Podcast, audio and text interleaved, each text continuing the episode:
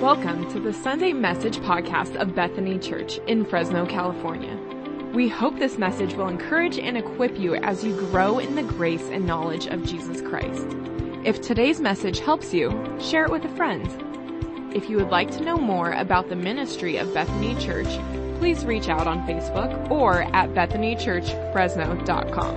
And now, here's this week's message.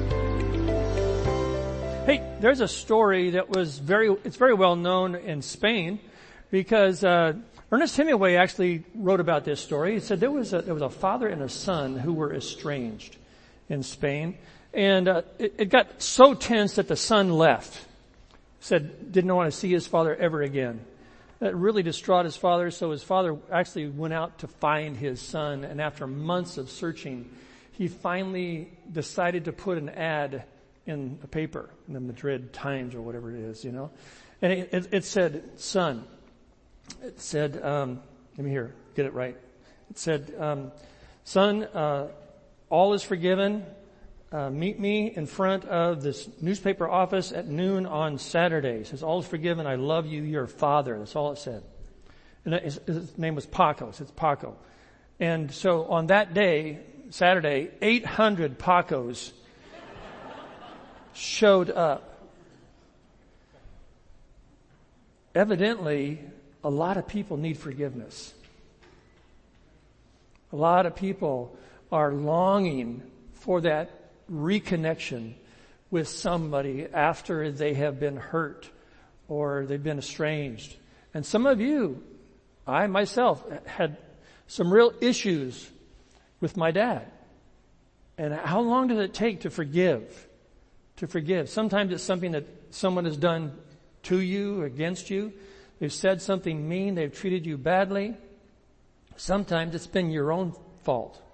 I've done things that weren't too kind to a few people in my lifetime. And, you know, in the back of my head, I'm thinking, boy, I hope they will forgive me.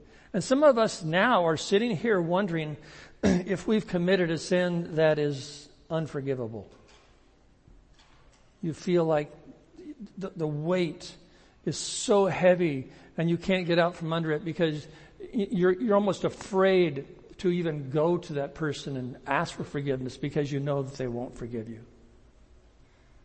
You ever been there? I mean, there's all kinds of scenarios when it comes to forgiveness. Either end of the forgiveness issue. You know, I, I, I firmly believe that Jesus knows this. In the scriptures, it talks a lot about forgiveness. So if you have your Bible, I want you to open it to Ephesians chapter 4. We're going to look through mainly verses 1 through 6 today, and then we'll tag it with the, the end of the, the chapter. But nothing seems to divide people more than unforgiveness. It's, uh, it's a, a, a worldwide problem. And when, when some, when someone has wronged us or done something that we think is wrong, uh, it's difficult, difficult to forgive sometimes. And so we know that Jesus is our example and the strongest, the most amazing example that we have of forgiveness is when Jesus hung on the cross while he is being crucified and he looks into heaven and he talks to his father, Father God, and he says, Father, and you know what I'm going to say, right? What do you say? Forgive them. They don't know what they're doing. Can you imagine? To pre-forgive. They weren't down there asking for forgiveness. They were intent on completing the, the, the, the task they were given to kill this man. And yet Jesus had it in him to say, no matter what you're doing or think why you're doing it or whatever, you know what? I forgive you. I forgive you. And if we are called to be like Jesus, this is one of the most difficult things that we are called to do, is to forgive. Is to forgive. And at the same time, being a forgiver, we need to also be willing to be forgiven to understand that it is possible to be forgiven for anything that we've done. And that in the context of the church, this is where it should happen. This is where it should happen. When, when someone asks for forgiveness, we're not there to judge. We're not there to, to put them down or to put a label on them for the rest of their life. We're not to, to put them on a path to be able to, you know, okay, now, now you gotta prove yourself. No, this is about being like Jesus.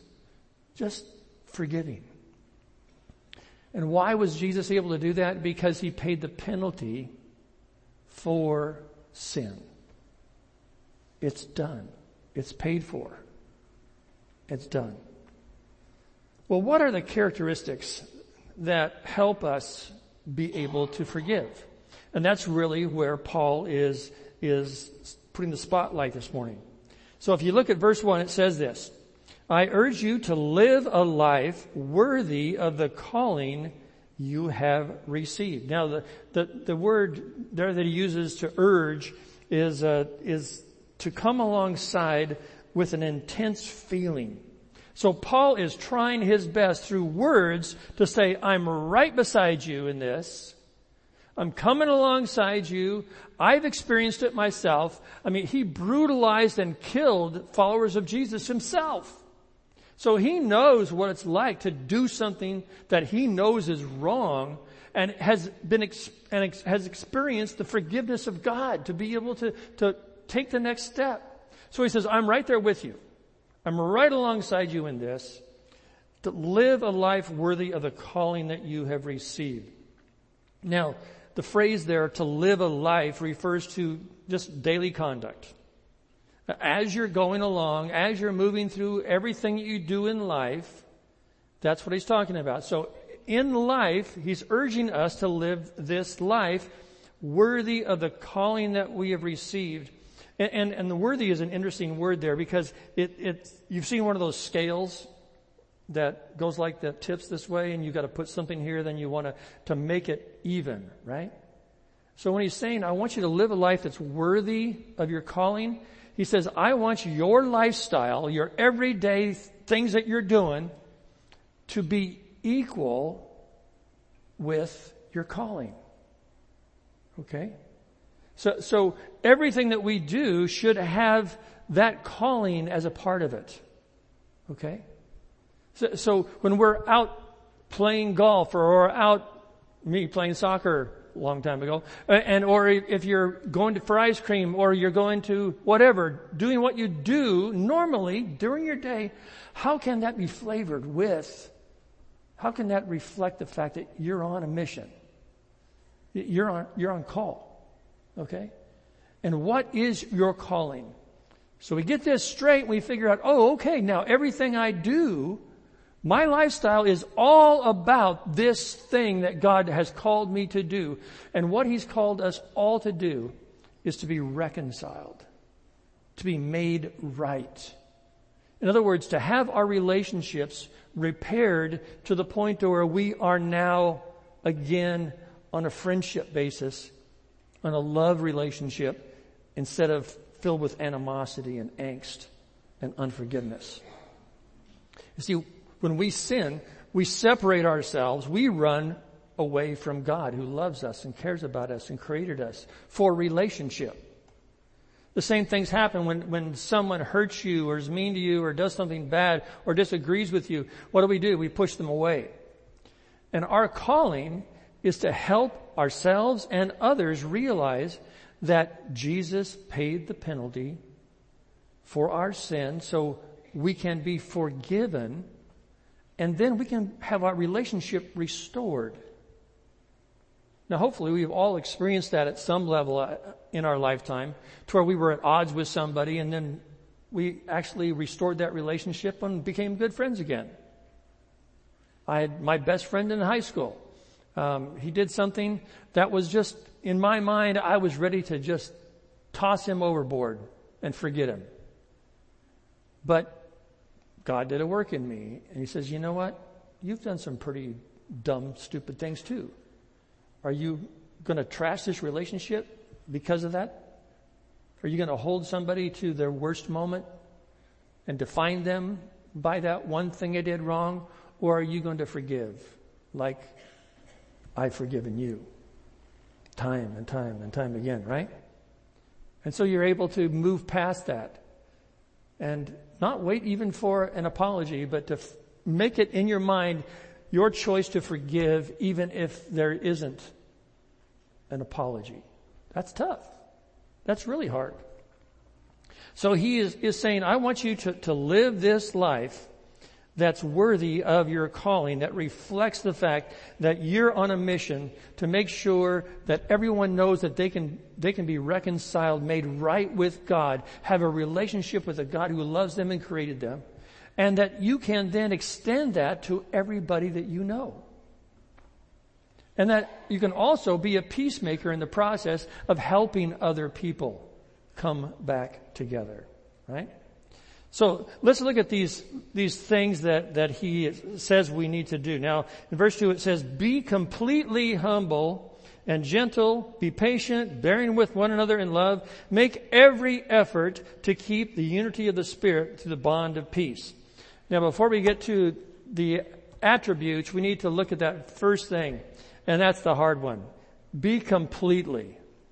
Now I know, I know some people that are a little bit humble, right? They're, they're a little bit humble. They're a little gentle maybe. They're a little patient.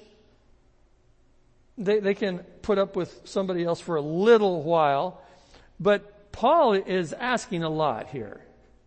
He's saying, be completely this way. Okay, this shouldn't be a one-off. This is something that we aspire to all the time. And it's hard. It's hard. But this is the calling. Be completely humble, right? And so we move on. So what does humble mean? Well, um, a lot of people think that it's just like, oh, I'm a nobody, right? I'm bad. I'm not as good as you. That's false humility. That's false humility. I think we all think a lot of ourselves. Probably we think of ourselves more than we should. And in our day and age with, with Facebook and everything else, it should be called a Look at Me, I'm Great book. Right? It's not about us and humility. Now what's really interesting to me is that the Greeks and the Romans didn't even have a word for humility.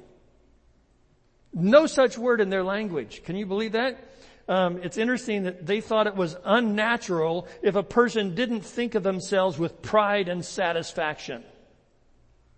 Does that sound like the world we're living in today? I mean, we are taught now that you're not just okay, you're fantastic. You're awesome. And, and we, we, you know, the team that takes last place in the little guys soccer, they all get trophies. What is that about? Right? I didn't get a trophy. I didn't even get an orange slice if I was in last place. Come on. You know? But our world is all about trying to build people up, build people up, build people up. And it says, be humble. Be humble. It's interesting. Jesus said in Matthew 11, 29, take my yoke, my teaching on you in other words, listen to what I'm saying and live that out because he says this, because I'm gentle and I'm humble at heart. Now, of all people on the planet, you wouldn't think that Jesus, being God in human flesh, would ever say, I'm humble. Right? I mean, if the greatest of the greatest can be humble, then we should follow, right? And, and what humility really means is having a proper view of yourself. That we are created. We're not the creator. God is God. I'm not. And I'm created for His purposes, for relationship, for love. So basically, Paul is saying here that, that Pride is really the sin of trying to either compete with God to be as good as him or better than him, or at least saying, I don't need him. I'm completely self-sufficient. Right? And humility, true humility in the sense of the Bible is that I have a proper view of myself. I'm only alive because God made me alive. And without Him, I wouldn't exist. Okay? I need God. I need that relationship with my Maker. I need my relationship with you. Because without relationship, without having each other to love and care about, you see, we don't need to build ourselves up when others are loving us. When you feel loved, you don't have to tell somebody how great you are. You, you feel good because you're loved. So humility, uh, it, it, it, it's looking at ourselves in the right way. Now, move on. It says, be gentle. Now, being gentle means mild spirited or, and self-controlled. Um, it doesn't mean weak or timid or cowardly. As a matter of fact, this word, in the context of, of the, of the age, it, it was a word that was used to describe a, a stallion that was, of course, strong, but had been tamed. You see, what being gentle is, it's not saying I'm weak. It's saying I have strength, but that strength is under the control and the direction of my master. I mean, you can have, a, a, my wife said she, she saw a couple out walking a Rottweiler, right? Uh, this morning. I'm going like, ooh, I'm scared of those guys. You know, those are big dogs. See, they have a lot of power, but you know what? They can be very gentle if they're trained and they do what their master says. You see, that is, should be us.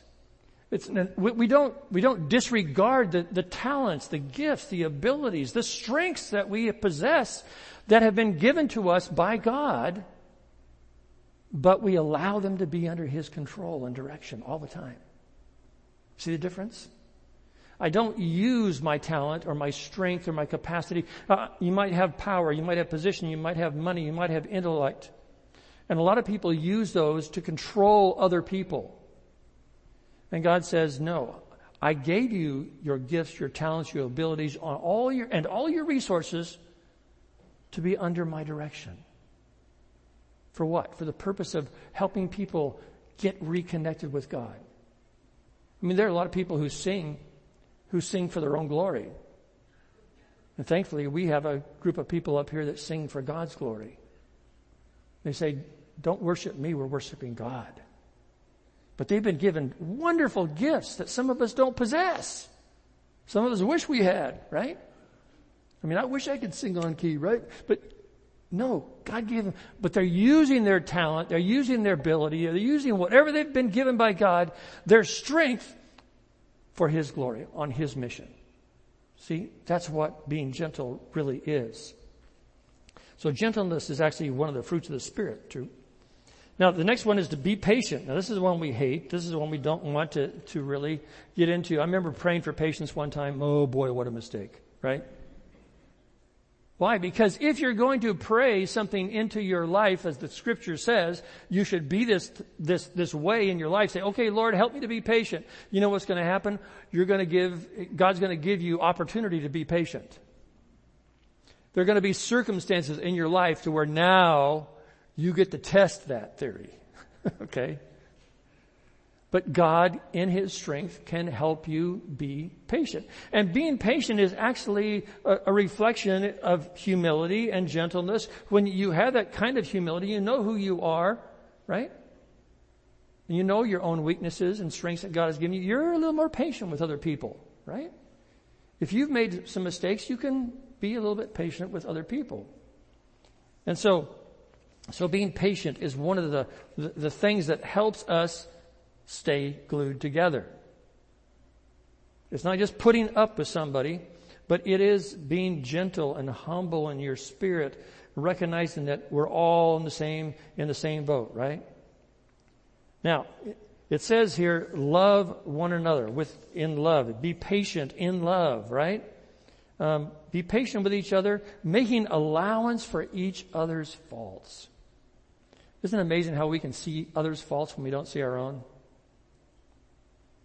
Very, very easy to do. And yet, God says here, be patient with each other and make allowances for each other's faults. Sometimes you just know you're going to have to have that conversation with that person that just drives you nuts. And maybe you need to have a, have a prayer before you have that meeting and just say, Lord, I know where this could go, but help me to have the capacity to be patient. Right? To be patient. If you've ever worked with junior hires, you know what I'm talking about, right? Okay. It's like you just need to walk into that room and say, okay, I need to make allowances for the, the things that could go wrong or the things that I know are going to be difficult. And so we need to bear with one another in love. That's the next thing. It says, now this is, of course, is agape love. And 1 Peter 4, 8 uh, says, this is a love that's interesting, that covers a multitude of sins. Isn't that the kind of love that God loves us with? I mean, he, he still sees how we mess up. He still sees that we've done things wrong. He still sees that the, the darkness that, that still is in our heart sometimes. And he, does he give up loving us? Never. Never. He keeps on loving. And so we need to then bear with one another in love. And so we do that, as Paul said at the very first. We come alongside. We hold each other up. When we know someone else is, is a little weak in an area, we, we reinforce that. We bear that burden. Uh, I get this picture of, of the four guys who, who brought their, their paralytic friend to Jesus, right? And they had to carry him there and they had to work their way through the crowd and they couldn't get through the door. So what did they do? They broke open the, the guy's roof and lowered him down. All for their friend. They, they carried him to Jesus. And that's what we're doing with each other. We just keep carrying each other, bearing each other's burdens. If someone has a weakness, maybe you need a sponsor, right? You need someone to help you when you're weak. And we all know what our weaknesses are. And maybe that's where you talk to your spouse or you talk to your best friend or your, your maybe you, you just need to say, hey, we're headed into a, an arena here that I, have got some issues with and I'm a little weak. So could you be praying for me? Could you, could you come with me? Could you come alongside me? Could, could you share in this conversation with me because I know it's going to be hard for me. That's what we do for each other, right? We bear with each other in love, right? And then he winds up by saying, make every effort to keep the unity of the Spirit through the bond of peace. Uh, it's tempting to give up on people. It is. It's just, it's just easier sometimes to not call my little sister. Just gotta be honest, you know. It, it's just hard because that relationship has been tense. But it doesn't mean that I should stop trying, right? And so you pick up the phone and you make a call or you text them and just tell them, hey, I love you, I care about you, what's, what's going on in your life. It's not going to be easy, but it, I love how Paul says, make every effort. Sometimes we, we make one effort and we stop. We make an effort and we don't get the response we want, done. Right? How many times are we supposed to forgive? 70 times 7, right? Okay, so it's 490. And you're on 489, brother. Right? I had one guy tell me, he was a good Bible scholar, and he says, you know, Bruce, he says, that, that isn't 490. He says 70 times 7, it's like 70, 7 times to the 70th power. You math whizzes here, you know what that number is? It's a quadrillion million, okay? It's like that's a number you can't count. And that's Jesus' point. We don't keep track. You can't keep track. You just keep on doing it. It's not an option to stop forgiving. We just keep forgiving. And, and, and look, it says every effort to what? To keep the unity of the faith. The, the bedrock of Christianity is we forgive so that people, the outside world, and us inside the church know that we can still hang together in spite of our weaknesses, in spite of the fact that we mess up, we make mistakes, and sometimes we intentionally do mean things to each other. And yet, Paul says, make every effort not to do that. Instead, make every effort to keep the unity through the bond of peace. See, peace is what glues us together. Romans 12, 18 says, if it's possible, as far as it depends on you, live at peace with everyone. Everyone. And then Ephesians 4, we'll go to the end of the chapter, says this. Paul kind of wraps up this whole, uh, and I, I, want you to encourage you to, to read the whole of chapter 4 sometime today. But he winds up this idea in chapter 4 verse 32 and he says, be kind and compassionate to one another, forgiving each other just as Christ, in Christ, God forgave you. See, you need to be told, maybe daily, you are loved and you are forgiven. You are loved and you are forgiven. You might turn to your neighbor this morning and just tell them that you are loved and you are forgiven. Go ahead, do that right now.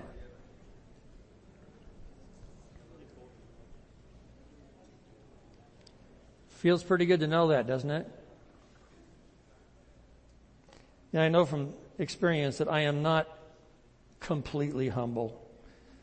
I am not completely gentle. I am not completely loving and I'm not completely peaceful. I still struggle at times with forgiving people. It hurts, it stings, but one thing I want to do with your help and the help of Jesus and His Spirit that lives in us is I wanted to commit myself to moving toward that end, to make every effort to be united in Christ, right? To be gentle, humble, kind, forgiving. All right. Hope you will do that too. Let's pray. God, thank you so much for loving us, for, for what you have done for us through Christ. Uh, Father, you created us. Help us to remember who we are and uh, to just remember that we were created out of love with a purpose for relationship with you and with one another. Lord, as we consider this today, we, we again um, kneel at the cross and say, Thank you, thank you, thank you, Jesus, that you were able to say, Father, forgive them. And we know that if Jesus asks anything within your will, within His will, that you grant that. And so, Father, thank you for forgiving us. Um, Lord, if we feel like we just can't be forgiven, we ask that you would, through your Spirit, reassure us once again Help us reassure one another that there's nothing that we have done or ever will do that cannot be covered by the blood of Jesus. Thank you for your forgiveness and for your unending love. God, we love you so much. It's in Jesus' name we pray. Amen. Thanks for listening. Know that God loves you more than you can imagine. And for everything Bethany Church, check out bethanychurchfresno.com.